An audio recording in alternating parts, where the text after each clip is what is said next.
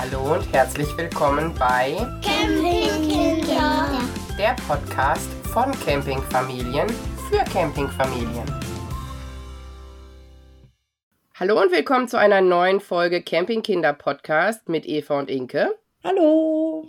Heute sind wir nicht nur zu zweit da, sondern das allererste Mal zu viert. Wir haben Unterstützung aus Österreich von unseren Namensverwandten. Wir begrüßen Camping mit Kind. Hallo, ihr beiden. Hallo. Hallo. Wer seid ihr denn? Erzählt mal, was ist eure Plattform? Wer seid ihr als Personen? Wie seid ihr zum Campen gekommen? Wer seid ihr? Hallo nochmal. Ja, ich beginne mal. Ich bin die Serena. Bin in Basel geboren, in der Schweiz. Und bin mit 17 Jahren nach Österreich gekommen, ins schöne Wien. Bin jetzt 34 und lebe hier in Niederösterreich mit meinen zwei kleinen Kindern und meinem Mann, der Österreicher ist. Ja, wie ist das mit dem Campen gelaufen? Das ist eine lustige Geschichte. Also mein Mann campt eigentlich schon seit eh und je. Seine Großeltern hatten beide Wohnwagen und die haben sich dann immer getroffen für mehrere Wochen im Sommer in Italien unten. Und er hat halt so seine ganze Kindheit im Wohnwagen verbracht und es sehr geliebt. Ja, ich habe diese Erfahrung in meiner Kindheit nicht so gemacht. Ich habe nur mit Duplo Wohnmobile gebaut und gespielt. Das kann ich mich noch erinnern. Aber wir hatten aber sowas nie.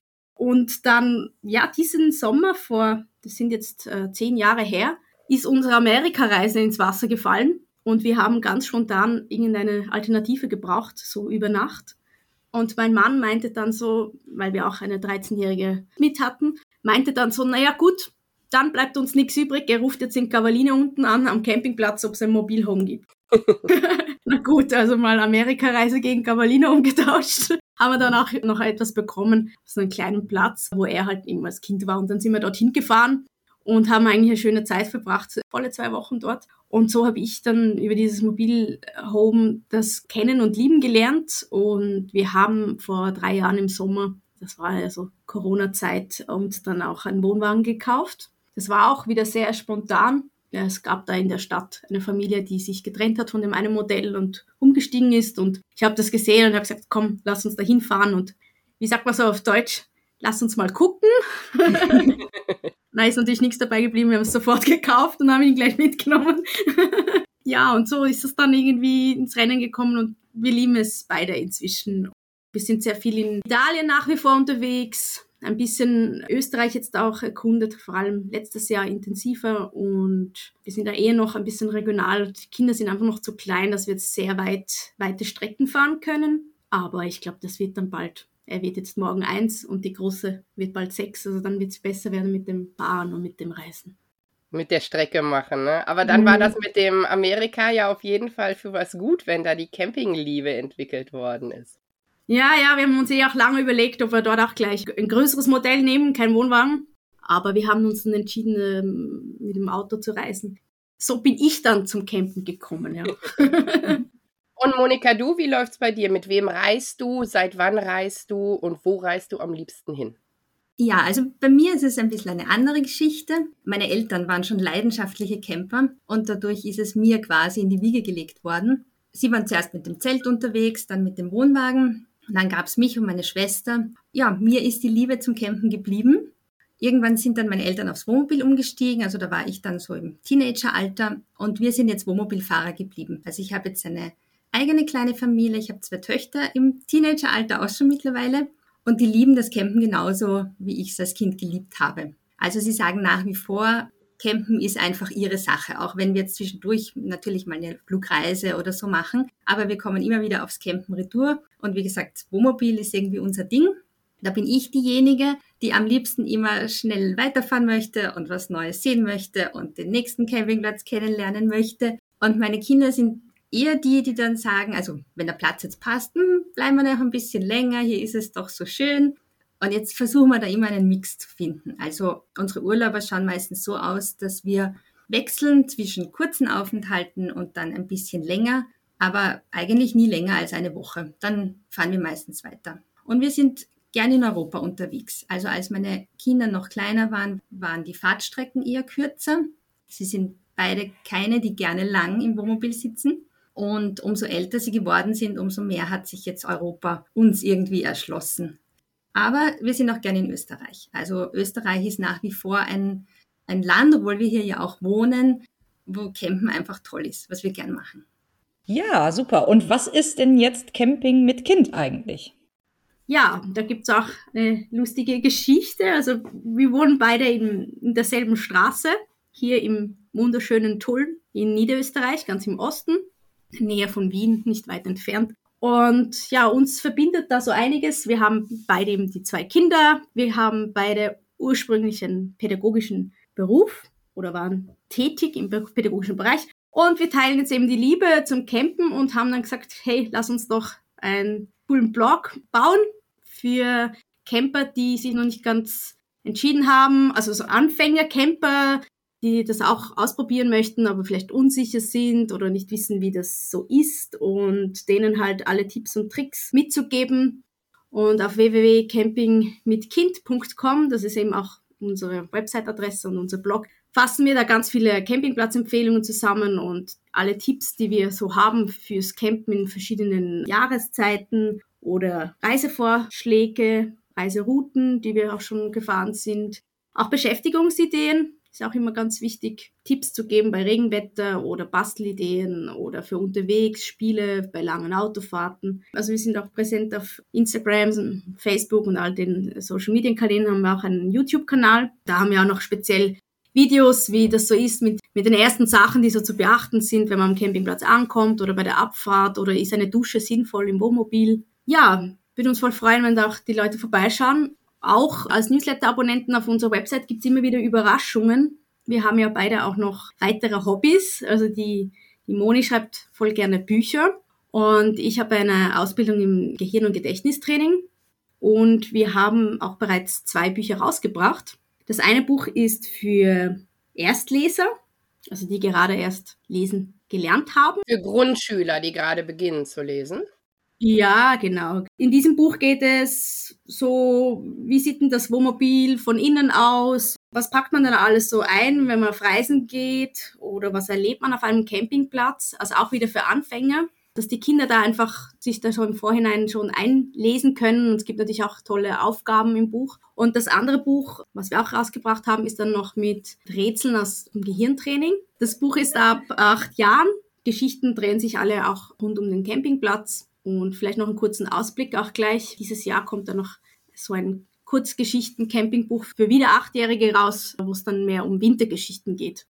Ach, wie schön. Das heißt, ihr habt nicht nur den Start von den Campingkindern in dem Sinne, dass man die Schulkinder begleiten kann oder sie sich das sogar selber erlesen können, sondern auch die Beschäftigung für die etwas ältere Kindergeneration. Und auch sonst seid ihr mit uns echt sehr parallel. Das, was wir als Podcast machen, habt ihr in schriftlicher Form oder in Bildern niedergeschrieben. Wir haben in der letzten Folge ja über die Anfänge beim Campen gesprochen, über Tipps und Tricks.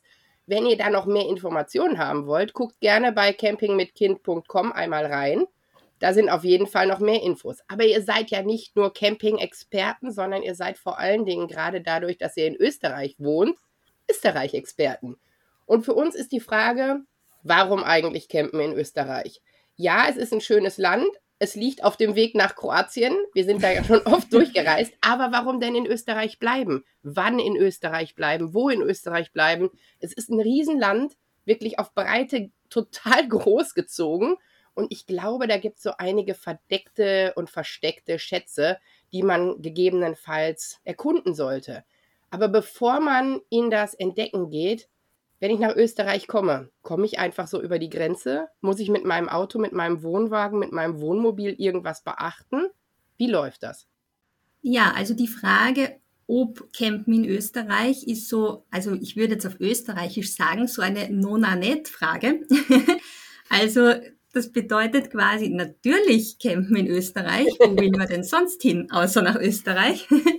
Also es ist wirklich schade, wenn man Österreich nur sieht als Durchreiseland, um jetzt in den Süden zu kommen. Und als Vergleich, passt jetzt vielleicht nicht ganz daher, aber für uns war es auch so mit Slowenien. Das war für uns auch eher ein Durchreiseland. Und dann haben wir wirklich konkret einfach einen Urlaub in Slowenien geplant gehabt und haben gesehen, wie schön es eigentlich ist. Also manchmal sind diese Länder, die so nah an einem dran sind, vielleicht nicht gleich die ersten, die man wählt. und ist dann aber begeistert. Also ich sehe es jetzt so mit Österreich. Österreich ist klein natürlich im Gegensatz zu Deutschland, aber hat alles, was man braucht auf diesem kleinen Raum. Also wir haben die Seen, wir haben die Berge, wir haben wunderschöne Städte, einzig das Meer. Also das ist so ein bisschen das, was ich schade finde, weil ich das Meer so gerne habe. Das ist unser Manko, würde ich mal sagen. Aber alles andere ist in Österreich vorhanden. Aber dafür sehe ich immer Bilder von so echt richtig glasklaren Seen und meine persönliche Leidenschaft ist ja blaues Wasser. Also da muss ich sagen, ja, wir haben es irgendwie noch nicht gemacht, aber wenn ich so österreichische Seen sehe, wie zum Beispiel den Attersee oder so, das sieht schon echt auch traumhaft aus. Also da kann auch unsere deutsche Nordsee für meinen Geschmack schwer mithalten. Ja, also Seen sind toll. Meiner Erfahrung nach, die optisch schön ausschauen, sind auch kalt. Also so gesehen passt der Vergleich zur Nordsee. Aber ich finde das in dieser Bergkulisse, das hat schon was Besonderes, ne? Also das hat einfach optisch ein Bild, was der Wahnsinn ist. Ja, also für mich als Mama, wo ja der Alltag jetzt als Familie ja immer mitkommt beim Reisen, ist jetzt so Schwimmen in einem See mit so einer schönen Bergkulisse, das ist auch jetzt für mich so richtig entspannend. Also ich kann da wirklich gut erholen, einfach weil es so toll aussieht. Nee, das kann ich mir gut vorstellen. Aber wenn wir jetzt rüber wollen, haben wir irgendwas mit Maut zu tun? Ja, also in Österreich ist es so, dass wir eine Vignette haben. Ja. Die gilt für die Autobahnen und die Schnellstraßen und da gibt es 3 Varianten. Also es gibt eine 10-Tages-Vignette, eine 2-Monats-Vignette oder die Jahresvignette. Das gilt alles für Fahrzeuge bis 3,5 Tonnen.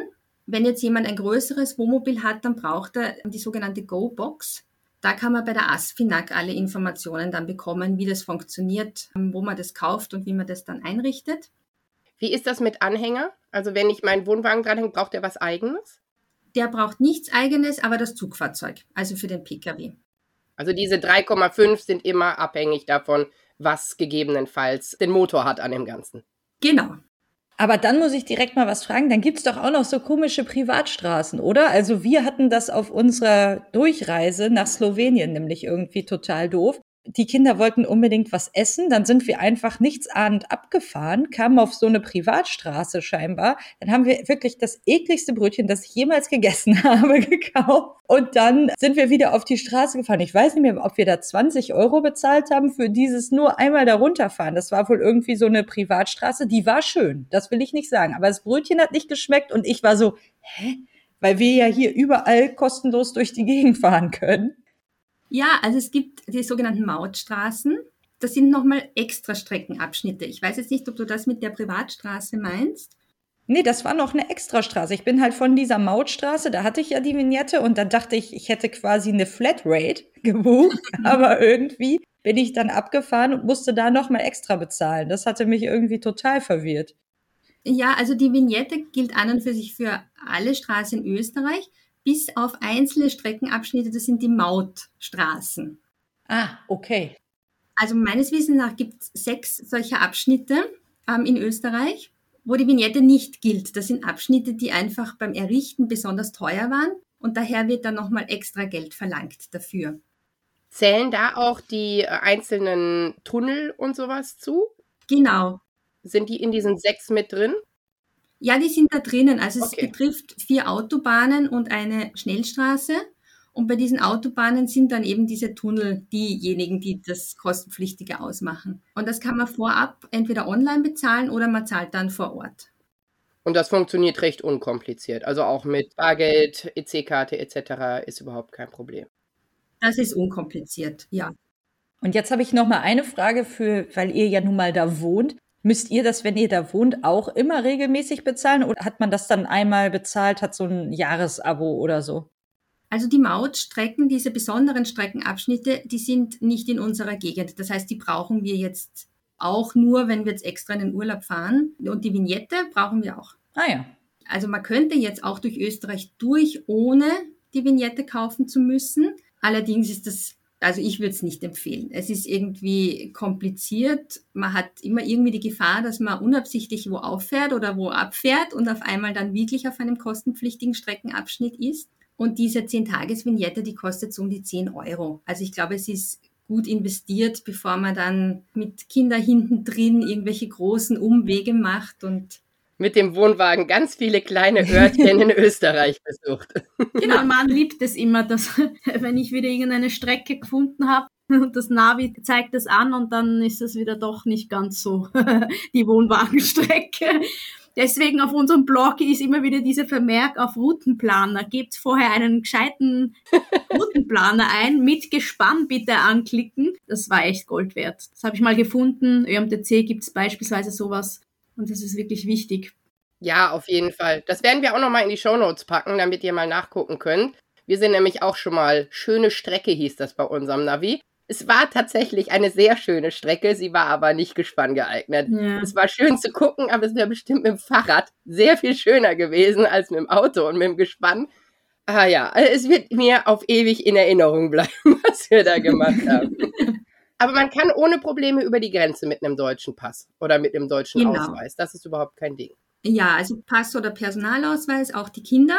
Ja. Und ich würde generell sowieso immer empfehlen, ein Dokument mitzuhaben, weil es einige Campingplätze auch wollen. Also die verlangen dann ein Dokument, das kopieren sie dann und dann bleibt das bei ihnen vor Ort. Eins, was einen ausweist. Ein Ausweis, genau. Also entweder Reisepass oder Personalausweis. Genau, das ist, glaube ich, nochmal eine ganz interessante Info. Das wusste ich nämlich bis vor einiger Zeit auch gar nicht. Selbst wenn man mit Kindern reist, man muss auch inzwischen für die Kinder immer ein Reisedokument mit sich führen. Also von uns aus geht es ja schnell über die niederländische Grenze, aber auch da muss man das immer mitführen. Das war mir vorher gar nicht bewusst. Das wäre vielleicht mal eine schöne Challenge im Anschluss, wenn ihr den Podcast gehört habt. Checkt doch mal eure Ablaufdaten, dann könnt ihr mal einmal schauen, ob ihr noch auf der sicheren Seite seid oder irgendwie nochmal einen Termin bei der Stadt machen müsst. Ja, da sprichst du einen wunden Punkt an. Mein Ausweis ist im September abgelaufen. Ich warte gerade auf meinen neuen. Nach 10 Jahren, ich habe nicht drauf geachtet, aber bei den Kindern ist es vor allen Dingen so, gerade die über 6 sind, müssen jetzt in Deutschland jedes Jahr einen neuen Reisepass beantragen. Jedes Jahr. Wichtig, dran denken. Bei uns ist es so, dass man selbst für einen Kindergeburtstag, wir wohnen halt unmittelbar an der Grenze, den Kindern einen Reisepass mitgibt, wenn es da dann in den Indoor-Spielplatz geht. Deshalb ist es bei uns wirklich eine sehr, sehr relevante Sache. Aber wenn ich nach Österreich will, wann will ich denn nach Österreich? Will ich im Sommer? Will ich im Winter? Habt ihr was für alles? Lohnt sich der Herbst? Erzählt mal, was lohnt sich besonders? Ja, ein Besuch in Österreich zahlt sich natürlich das ganze Jahr über aus. Also die Winter sind im Osten von Österreich, hier wo wir leben, auch schon sehr mild. Also wer nicht so Schnee mag und viel Gatsch, wie wir so sagen, fühlt sich vielleicht dann dort etwas wohler. Wer zum Skifahren kommt, muss unbedingt in die Skiregionen in Oberösterreich, Salzburg, Tirol. Da liegt dann noch richtig Schnee? Ja. Ich lerne jetzt schon gerade was ganz Neues. Ich hätte gedacht, in Österreich liegt im Winter überall Schnee. Also wir hier in Tulln, wir sind ja absolutes Flachland da. Da sind die Wienerwaldregion schon besser dran. Ja, ich meine, es ist ja auch schon schwieriger geworden, oder? Die Wetterkapriolen gibt's überall und jetzt irgendwie schon jederzeit. Also ich kann mich erinnern, es gibt in Wien immer ein schönes Konzert mit den Wiener Philharmoniker. Das ist normalerweise so Mai, Juni herum. Und einmal war das abgesagt, weil wieder der Schnee gekommen ist. Also okay. Aber wenn ich Skifahren will, welche Region oder gegebenenfalls sogar, habt ihr einen Platz, wo man sagt, der ist hoch genug, dass man eine Chance auf Schnee hat? Wie zum Beispiel Camping Ötztal, das ist ja ziemlich hoch gelegen. Da war auf jeden Fall im Winter 22 jetzt noch Schnee auf dem Platz. Das hatte ich bei Instagram bei einigen, die dort vor Ort waren, gesehen. Ja, also dann würde ich auf alle Fälle Tirol, Salzburg empfehlen, Oberösterreich. Und da gibt es natürlich auch Regionen mit Gletscher oben. Gerade auch in Tirol, da hat man auch besser noch dann wirklich die Sicherheit, dass man da doch noch am Gletscher zumindest fahren gehen kann. Aber ja, das ist natürlich je nach Region. Also wir waren jetzt da im Pitzsteintal. Da gibt es auch den Gletscher oben auf die Wildspitze, der höchste Berg von Tirol. Da kannst du natürlich ganzjährig dann auch fahren gehen. Im Pitzsteintal ist dieses Naturcamping Tannenfels, oder? Da kann ich dann auch im Sommer auf dem Gletscher fahren gehen? Ich denke schon, ich habe es noch nicht ausprobiert. Ja, und wer halt eher nicht Skifahren will, der ist natürlich in Österreich auch super aufgehoben. Ich meine, wir haben sehr schöne Sommer und der Herbst, der goldene Herbst ist natürlich auch traumhaft. Also wir haben mal so eine schöne Rundreise gemacht im Herbst. Rundreise in Österreich, steht auch auf unserem Blog. Da seid ihr die verschiedenen Plätze abgelaufen in Österreich. Genau. Einmal das Land erkunden. Genau. Sehr schön. Wenn ihr euch für das Thema Wintercamping interessiert, könnt ihr auf jeden Fall auch nochmal in unseren älteren Folgen nachschauen. Da haben wir schon einmal eine Folge zum Thema Wintercamping gemacht. Was mich jetzt aber interessiert, ich bin ja so ein Frühlingsfan und liebe es, wenn es überall blüht. Wir haben hier in der Gegend zum Beispiel sehr viel so Obstbäume, die ja immer ganz besonders schön blühen und Kirschblüten und so weiter. Ist das in Österreich auch so oder ist es da einfach nochmal so, dass das jetzt nicht so sehr raussticht? Für die Frühlingstypen können wir gleich unser Ort hier empfehlen. Nicht weit von uns entfernt ist die Wachau und dort gibt es Marillenbäume in Hülle und Fülle. Die blühen immer schön. Wenn es blüht, bin ich echt immer dabei. Das klingt auf jeden Fall super gut. Ich habe da in der Wachau auch den Kinderbauernhof, erster Waldviertler Kinderbauernhof Camping heißt der auf meiner Liste. Das klingt ja wirklich sehr gut. Ja, aber das kann man dann sogar online nachschauen. Da gibt es ganz viele Webcams, wo man nachprüfen kann, wie weit die Blüte vorangeschritten sind, dass man ja das beste Wochenende erwischt. Die Wachau ist auch super mit dem Schiff zu erleben und das ist dann so das Gebiet ab Tulln Richtung Krems, Melk hinauf, sehr empfehlenswert.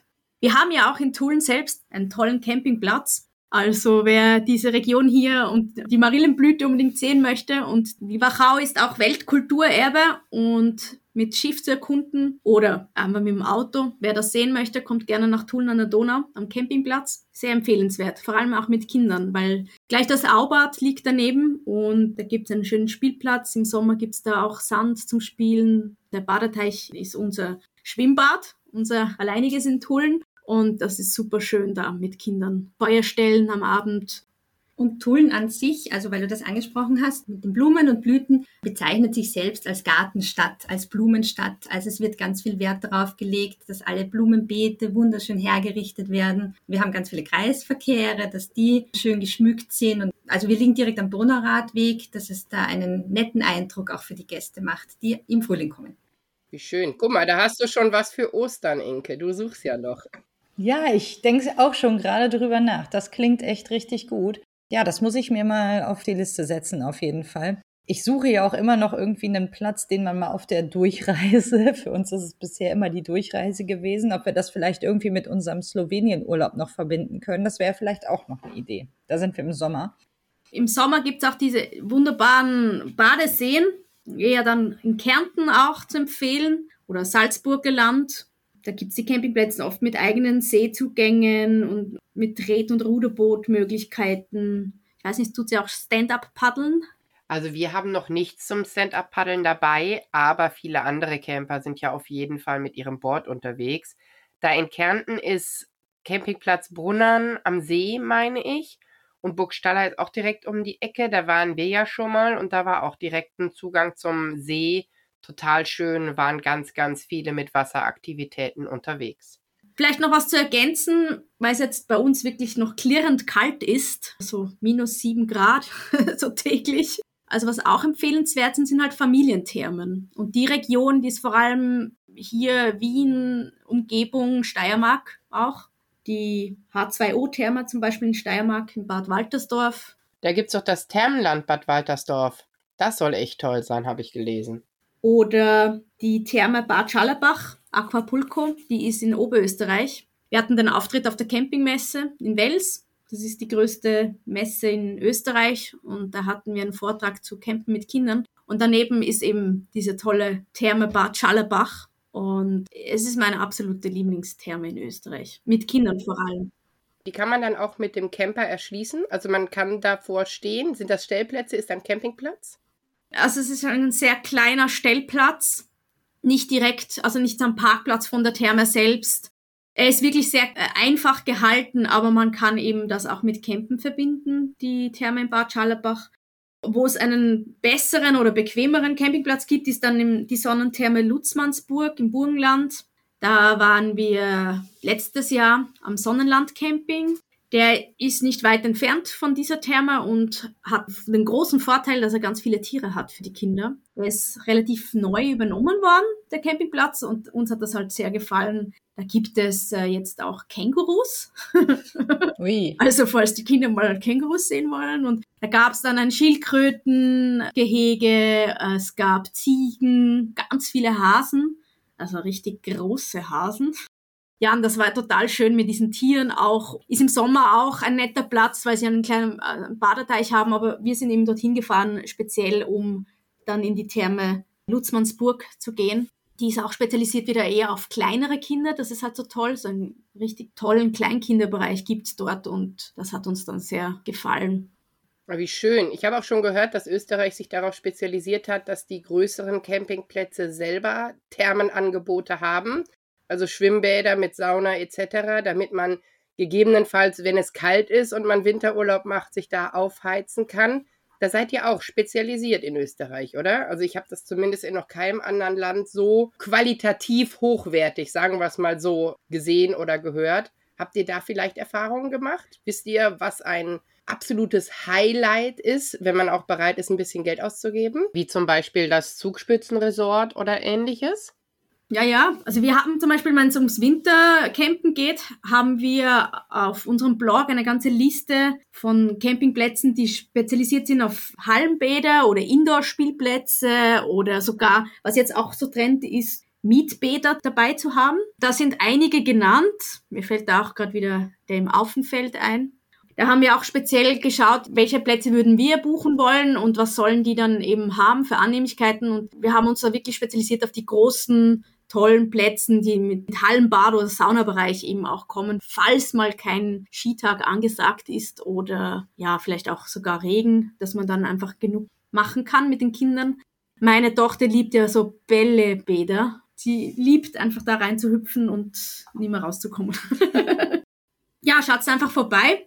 Also das ist speziell für Wintercamping. Die Moni hat auch ganz viel geschrieben, wie das so war, wenn sie als Kind Wintercampen gemacht hat und hat da ganz viele Erfahrungen mit Wohnwagen vor allem. Ja, packen wir auf jeden Fall auch nochmal in den Shownotes. Dann habt ihr eine Möglichkeit zu gucken, wenn es Richtung Österreich geht, was mit Schwimmbad verbunden ist, wo es vielleicht einen schönen Indoor-Spielplatz gibt und welche Regionen sich da ganz besonders eignen. Genau. Wie ist das denn mit dem Kostenniveau vor Ort? Ihr habt gesagt, ihr seid auch sonst öfter mal in Europa unterwegs, nicht nur in Österreich. Wenn ihr da einen Vergleich zieht, ist es irgendwie viel teurer, günstiger? Ich meine, die Schweiz ist nebenan. Ist es noch teurer als die Schweiz? Ja, also ich habe da eine interessante Erhebung gelesen. Und zwar hat man verglichen eine Nacht am Campingplatz, inkludiert 2 Personen, der Stellplatz, Strom und die Ortstaxe. Also das hat man in ganz Europa verglichen und den Durchschnittspreis herausgerechnet. Und da ist man gekommen auf zwischen 12 und 37 Euro. Und die 12 Euro beziehen sich auf Albanien. Also dort ist es am günstigsten innerhalb Europas zu campen. Und teuerste ist eben die genannte Schweiz und Italien. Also die beiden Länder führen dieses Ranking an. Und Österreich liegt bei ungefähr 32 Euro, also im oberen Drittel. Mhm. Und in Deutschland, wenn man Deutschland zum Vergleich hernimmt, liegt bei 25 Euro. Ah ja, okay. Jetzt würde ich vermuten, dass zum Beispiel Albanien, unser ehemaliges Au-pair-Mädchen kam aus Albanien und wenn ich so höre, was sie berichtet, dass das Niveau anders ist als das, was ihr jetzt in Österreich beschrieben habt. Das muss man auch ehrlich dazu sagen. Ich finde Albanien ein super spannendes Land, weil ich jetzt halt auch viel gehört habe. Aber ich denke, von der Infrastruktur und der Ausstattung der Campingplätze ist da doch sicherlich ein deutlicher Unterschied. Und dann zwischen Deutschland und Italien scheint es ja nicht mehr so der große Unterschied zu sein oder die großen Sprünge. Ja, also es ist auch nochmal innerhalb der Länder recht interessant, von Region zu Region unterschiedlich.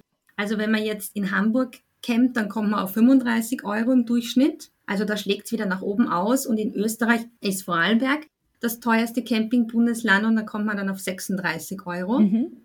Also es ist eben im Land selbst auch nochmal unterschiedlich. Und Albanien liegt auch noch auf meiner Liste, wo ich gerne hinreisen möchte. Aber es ist wirklich so, dass man dann auch etwas für sein Geld bekommt.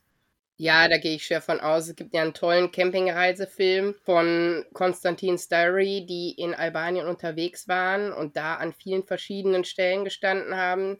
Das ist auf jeden Fall auch eine Guck-Empfehlung. Ist ein toller Film, tolle Eindrücke. Und wer sich für den Bereich des Campens dort interessiert, auf jeden Fall eine Idee. Die sind relativ viel mit Freistehen gewesen. Gibt es sowas in Österreich? Darf man bei euch einfach sich irgendwo hinstellen? Weil in Deutschland ist das nicht so erlaubt. Also du darfst zur Wiederherstellung deiner Fahrtüchtigkeit irgendwo stehen. Du müsstest aber rein theoretisch in deinem Auto schlafen und jederzeit wieder abfahrbereit sein, auch wenn der Wohnwagen hinten dran hängt. Also rein rechtlich gesehen. Ob das jetzt so gemacht wird, ist auf einem anderen Blatt Papier. Aber das ist nicht erlaubt. Bei uns musst du eine Art Stellplatz auf jeden Fall anfahren oder irgendwo privat stehen. Darf man das in Österreich? Bei uns ist es eigentlich so wie bei euch in Deutschland. Mittlerweile sogar auch noch sehr verschärft. Also aufgrund des Campingbooms, oder ich nehme mal an, dass es damit auch zu tun hat, wird es immer stärker reguliert. Gerade in bestimmten Regionen ist es mittlerweile so, dass es auch wirklich geahndet wird, wenn man wo steht. Okay. Früher hat man vielleicht noch gesagt, wenn man jetzt nicht Müll hinterlassen hat oder nicht groß aufgefallen ist, war es irgendwie noch leichter, da unter der Hand quasi irgendwo zu bleiben. Mittlerweile ist es nicht mehr so. Also da wird schon drauf geachtet. Aber wir haben natürlich viele Wohnmobilstellplätze, die wirklich deutlich günstiger sind als Campingplätze. Also wenn man nur durchreisen möchte und sagt, man möchte spät ankommen und früh wieder los, dann eignet sich sowas natürlich. Bei uns hier gibt es ja jetzt auch immer mehr so, ja, ich sag mal, private Netzwerke. Das fängt mit Alpaka-Camping an, Landvergnügen und so weiter, wo man dann entweder Mitglied werden kann oder darüber buchen. Und dann kann jemand, der irgendwie Platz auf seinem Grundstück hat, darüber halt Stellplätze anbieten. Habt ihr sowas auch? Ja, das ist dann Schau aufs Land in Österreich. Da ist es so, dass man eine Mitgliedschaft kauft, eine jährliche. Wenn das nur für Österreich ist, ist es ab 39,90 €, also knappe 40 € bezahlt man hier. Und dann hat man sozusagen einen digitalen Stellplatz mit 1000 Stellplätzen. Und interessanterweise, die meisten Partnerbetriebe sind Biobauernhöfe. Okay. Also hier geht es darum, dass halt diese Platzl bei den Partnerbetrieben werden grundlegend unentgeltlich angeboten. Und im Gegenzug bedankt man sich dann mit einem Einkauf ab Hof. Das ist hier auch das Konzept. Mit diesen Nutzung von den Angeboten, die sie halt haben, weiß nicht, den Kräuterkurs oder eben auch eine Lama-Wanderung. Ja, und das sind dann eher einfache Platzer. Also wir reisen ja mit Wohnwagen und bin mir da nicht sicher, ob man dann halt da überall stehen bleiben kann. Ich habe es noch nicht ausprobiert. Das steht jetzt für dieses Jahr auf der Liste, Schau aufs Land auszuprobieren. Es ist interessant, sie haben das einerseits das Angebot für Österreich, aber auch in Kooperation mit Slowenien. Da ist dann die Mitgliedschaft bei 25 € im Jahr, ist ein bisschen günstiger. Und sonst gibt es halt noch diesen ganz großen österreichischen Campingclub, der ÖCC. Wenn man da dabei ist, hat man halt dann auch gleich diese Campingkarte international und die Haftpflichtversicherung gratis dabei, oder man kriegt dann dieses Fachmagazin nach Hause geschickt. Ja, das ist wahrscheinlich vergleichbar mit unserem ADAC. Ja. Oder? Wo man auch Mitglied werden kann und dann, genau. Ja, manchmal bekommt man, glaube ich, auch Vergünstigungen dadurch. Da bin ich jetzt nicht so ganz genau im Thema. Zu dem Schau aufs Land habe ich noch eine Frage. Das ist aber auch kein Problem, wenn ihr das nicht beantworten könnt, weil es doch etwas spezifisch ist. Die Landvergnügen-Sache hier ist bei uns nicht mit Zelt buchbar. Wisst ihr das zufällig, ob da auch Zelte explizit ausgeschlossen sind? Nein, das weiß ich nicht jetzt explizit. Ich weiß einfach, dass es einfache Platzerl sind. Also die wärmen auch so damit. Das ist eben auch die Frage dann alleine für die Wohnwagen schon, ne? Wie, wenn man nicht autark ist. Ich glaube, das kommt dann wirklich drauf an, wo man dann hinfahren möchte und welcher Partnerbetrieb das im Endeffekt ist. Ich glaube, sie schließen aber prinzipiell alle mit ein. Aber beim Zelten bin ich überfragt. Müsste man auf jeden Fall für die mit Zelt unterwegs sind oder vielleicht auch Dachzelt, was auch immer, Wohnmobil wird auf jeden Fall gehen, aber sonst muss man wahrscheinlich noch mal kurz nachschauen und das noch einmal checken. Ich denke, wenn es für Wohnwagen geht, geht es für Zelt auch. Ja. Genau, und Wohnwagen werden beworben, also es ist für jeder Camper. Ich glaube, es kommt dann eher darauf an, halt speziell, wo man dann hinfährt. Und ich habe das jetzt so verstanden, dass Schau aufs Land auch eine Kooperation mit Slowenien hat, dass man über dieses Portal nicht nur Österreich, sondern auch Slowenien solche Höfe finden könnte? Ja, das ist doch super. Das ist eine ganz neue Information und total spannend, weil gerade Slowenien, ich habe mich ja auch als Transitland so ein bisschen verguckt. Wir sind sehr viel länger da geblieben, als wir es eigentlich vorhatten. Und auch in Österreich sind wir als Transitland sehr viel länger geblieben, als wir es eigentlich vorhatten. Also gebt den Ländern auf jeden Fall eine Chance.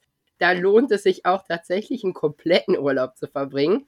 Gerade das mit dem Sehen. Jetzt ist es bei den Seen so, ich habe gehört, es gibt da einen großen Unterschied in den Temperaturen, was die Seen haben. Wolfgangsee soll irgendwie das Hitzepaket sein und dann geht die Abstufung nach unten. Bin ich da richtig informiert? Ich glaube, der Traunsee ist der kälteste. Aber wir haben ja 9 Bundesländer und Kärnten ist einfach ein sehr südliches Bundesland und dadurch sind auch die Wassertemperaturen dann schon höher.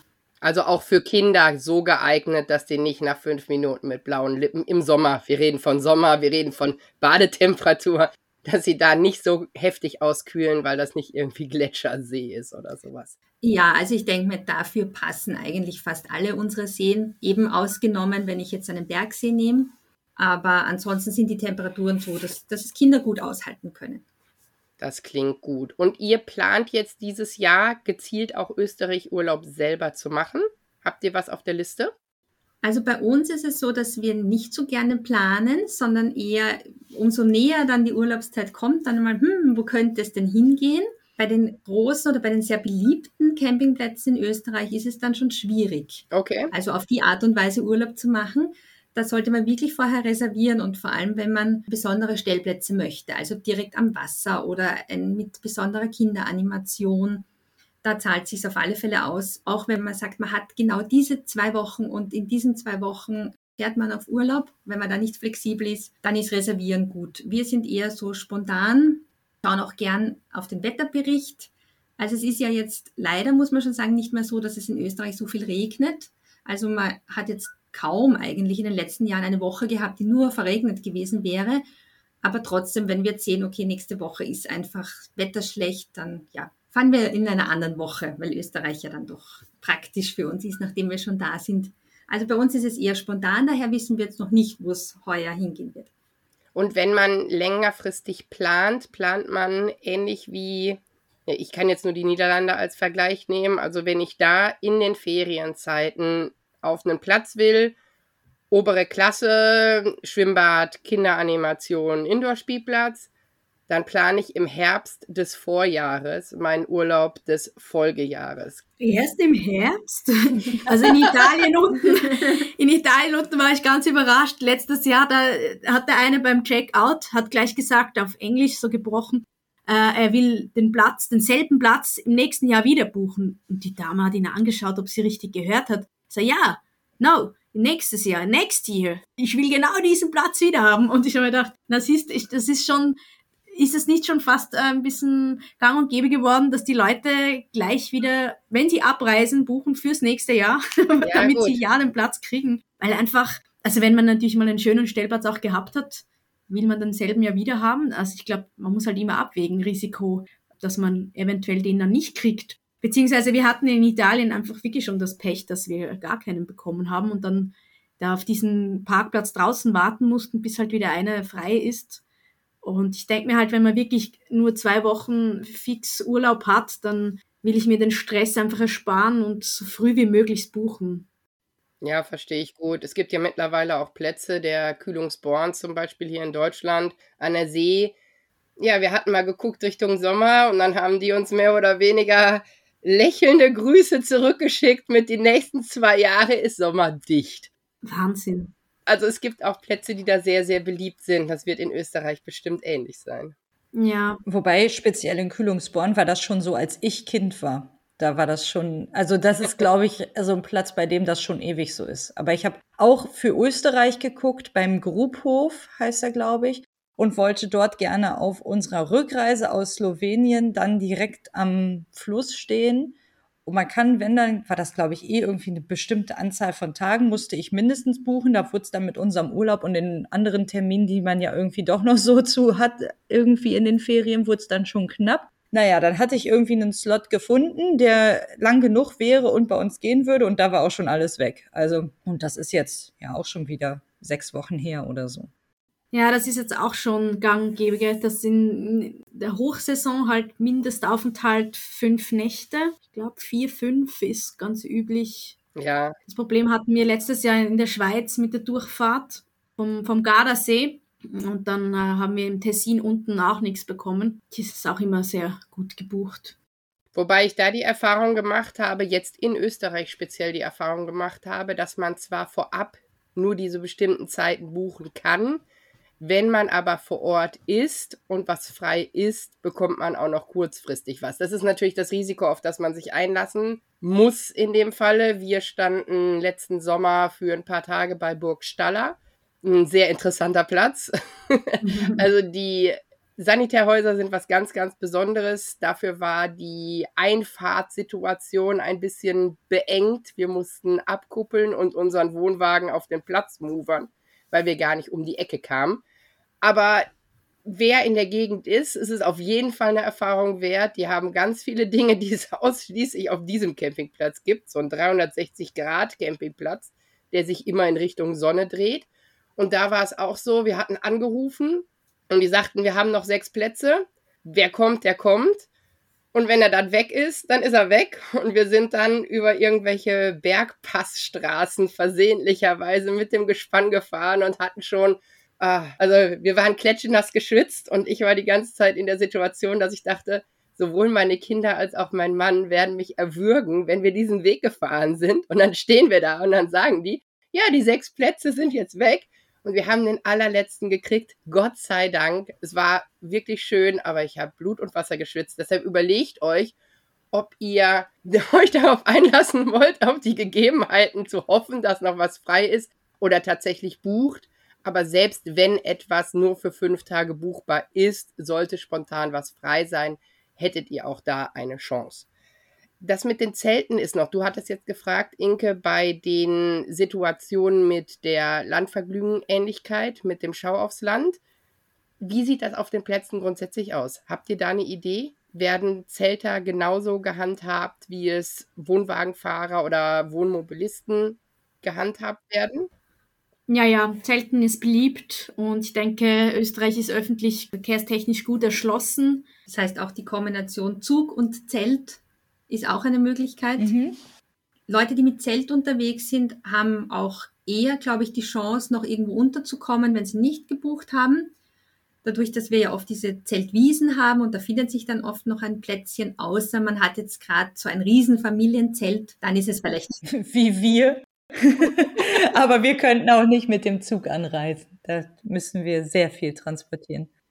Aber müsst ihr dann extra XXL-Plätze anfragen, oder? Ja, machen wir tatsächlich. Also unter 100 Quadratmeter ist eigentlich schlecht. Unsere beiden großen Jungs, die sind auch im Teenageralter, ich vermute so wie Monikas Töchter auch ungefähr. Und die legen inzwischen nicht mehr ganz so viel Wert darauf, mit uns in einer Kabine zu liegen, um es mal freundlich zu formulieren. Und darum haben wir noch so ein kleines Wurfzelt nebendran. Und unser Zelt an sich ist 38 Quadratmeter Grundfläche so ungefähr. Und wenn man dann irgendwie noch da drum herumlaufen will oder auch daneben und nicht im Zelt seinen Tisch aufstellen will, weil es ja bei schönem Wetter doch einfach gemütlicher ist, draußen zu sitzen, dann braucht man schon ein bisschen mehr Platz. Aber gut, wir sind auch viele Leute. Das ist schon okay, dass wir einen großen Platz dann buchen. Da habe ich keinen Stress mit. Herr Inke hat mehr Fläche als wir mit Wohnwagen und Vorzelt zusammen. Deshalb braucht sie dann natürlich auch ein bisschen mehr Platz. Was ist dann so dein Mindestaufenthalt, damit es sich lohnt, alles aufzustellen? Und ja, das wundert viele immer. Wir sind genauso schnell wie die meisten Wohnwagenfamilien, wenn nicht sogar schneller. Also wir brauchen zum Aufbau ziemlich genau 1 Stunde, bis alles steht und eingerichtet ist. Und wow. Zum Abbau kann ich es immer nicht so genau sagen, weil wir dann immer so rumtrödeln. Aber wir fahren häufig einfach freitags nach der Schule oder wenn die Kinder von ihrem Sport da sind, los und fahren dann sonntags gegen Nachmittag wieder nach Hause. Also so Wochenenden machen wir schon. Aber ich habe auch so ein bisschen diese Beobachtung gemacht, wenn wir auf einem Campingplatz sind, dann wollen die Kinder gerne da bleiben. Und so machen wir es jetzt dann diesen Sommer zum ersten Mal, dass wir, glaube ich, 5 Tage auf einem Platz sind. Sonst haben wir immer 7 Tage gemacht. Aber ich glaube, 5 Tage, dann können sie da ankommen, können ein bisschen Fuß fassen und dann geht's weiter. Ich glaube, das ist eine ganz gute Kombi. Ja, wir haben auch vor, eher noch spontan, so über ein verlängertes Wochenende mit dem Wohnwagen wegzufahren. Und ich glaube, so ein längerer Aufenthalt und eine größere Reise ist dann bei uns erst wieder nächstes Jahr, 2024. Ja, nee, wir haben schon alles geplant bei uns. Also es sind schon alle Wochenenden eingetragen und wo es hingeht, ist noch nicht immer klar. Aber da ich selbstständig bin, muss ich auch immer ein bisschen gucken, dass ich meine Termine so festlege, ja. Sonst ist hinterher dann alles ausgebucht. Also das heißt, ihr seid dieses Jahr beide in Österreich spontan unterwegs. Ihr habt noch nichts Großes und ihr lasst euch einfach auf die Saison ein. Ja, genau, auf alle Fälle. Das klingt doch sehr gut und das geht ja sowohl mit Wohnwagen als auch mit Wohnmobil sehr gut. Ja, ich bin ähnlich wie Inke komplett durchgeplant. Man ist halt an die Schulferien gebunden und wie wir vorhin gesagt haben, bei manchen hat man halt Ewigkeiten im Voraus schon die Plätze belegt und wenn man da natürlich besondere Wünsche oder Ansprüche hat, lohnt es sich ein bisschen früher in die Buchung zu gehen oder Blut und Wasser über die Passstraße zu schwitzen und zu hoffen, dass noch ein Plätzchen frei ist. Ich hoffe, dass ihr diese Erfahrung nicht machen müsst. Ja, wir danken euch vielmals für die vielen Informationen. Österreich klingt auf jeden Fall sehr, sehr bereisenswert. Nach vielen Möglichkeiten zu jeder Saison, zu jeder Wettersituation ist was geboten. Und ich glaube, auch für jeden Geldbeutel ist was dabei. Wenn man jetzt so eine Schau aufs Land-Geschichte macht und die Angebote des Hofs in Anspruch nimmt oder wenn man sich in so eine Therme einmietet, ich glaube, da ist für alle was dabei. Vielen, vielen Dank. Guckt sehr, sehr gerne auf der Seite der beiden nochmal da, campingmitkind.com. Da gibt es super viele Tipps in allen Bereichen, nicht nur in Österreich an sich, sondern auch grundsätzlich fürs Campen mit Kind. Namensvetter, der Name ist Programm, genauso wie bei uns. Und ich glaube, da ist einiges Spannendes für euch dabei. Ja, super. Dem würde ich mich anschließen. Ich freue mich total, dass das geklappt hat, dass wir hier so mal zusammengekommen sind. Und ihr habt mir auf jeden Fall Lust auf Österreich gemacht. Ich werde das mal meiner Familie unterbreiten und ihnen dann hinterher die Folge vorspielen und sie davon überzeugen, dass wir auf jeden Fall noch, auch wenn es dann erstmal nur ein Zwischenstopp ist, in Österreich machen. Und an dieser Stelle nochmal der Hinweis an alle, die hier zugehört haben. Ihr wisst ja, damit uns viele hören und wir weiter viel übers Camping mit Kindern schnacken können hier. Teilt die Folge und gebt uns gerne auch eine Bewertung. Schickt's mal euren Freunden, die sich vielleicht für Österreich interessieren und allen, die noch nicht ihr Ablaufdatum vom Pass gescheckt haben. Den könnt ihr es auch noch mal allen schicken. Ja, vielen lieben Dank. Wir bedanken uns auch, dabei gewesen zu sein und euch kennengelernt zu haben. Falls es Fragen gibt von allen Zuhörern, einfach direkt anschreiben, Instagram, Facebook. Wir freuen uns auf neue Bekanntschaften und viele neue Newsletter-Abonnenten. Genau, follow, follow, follow, Newsletter abonnieren. Einmal gucken, was die Mädels da machen. Ganz, ganz qualitativ hochwertig Informationen. Vielen Dank und bis zum nächsten Mal. Bis dann, ciao. Tschüss. Tschüss. Neue Folgen von Campingkinder hört ihr jeden Montag, überall wo es Podcasts gibt. Und wenn ihr keine Folge verpassen wollt, folgt uns auf der Podcast-Plattform eurer Wahl.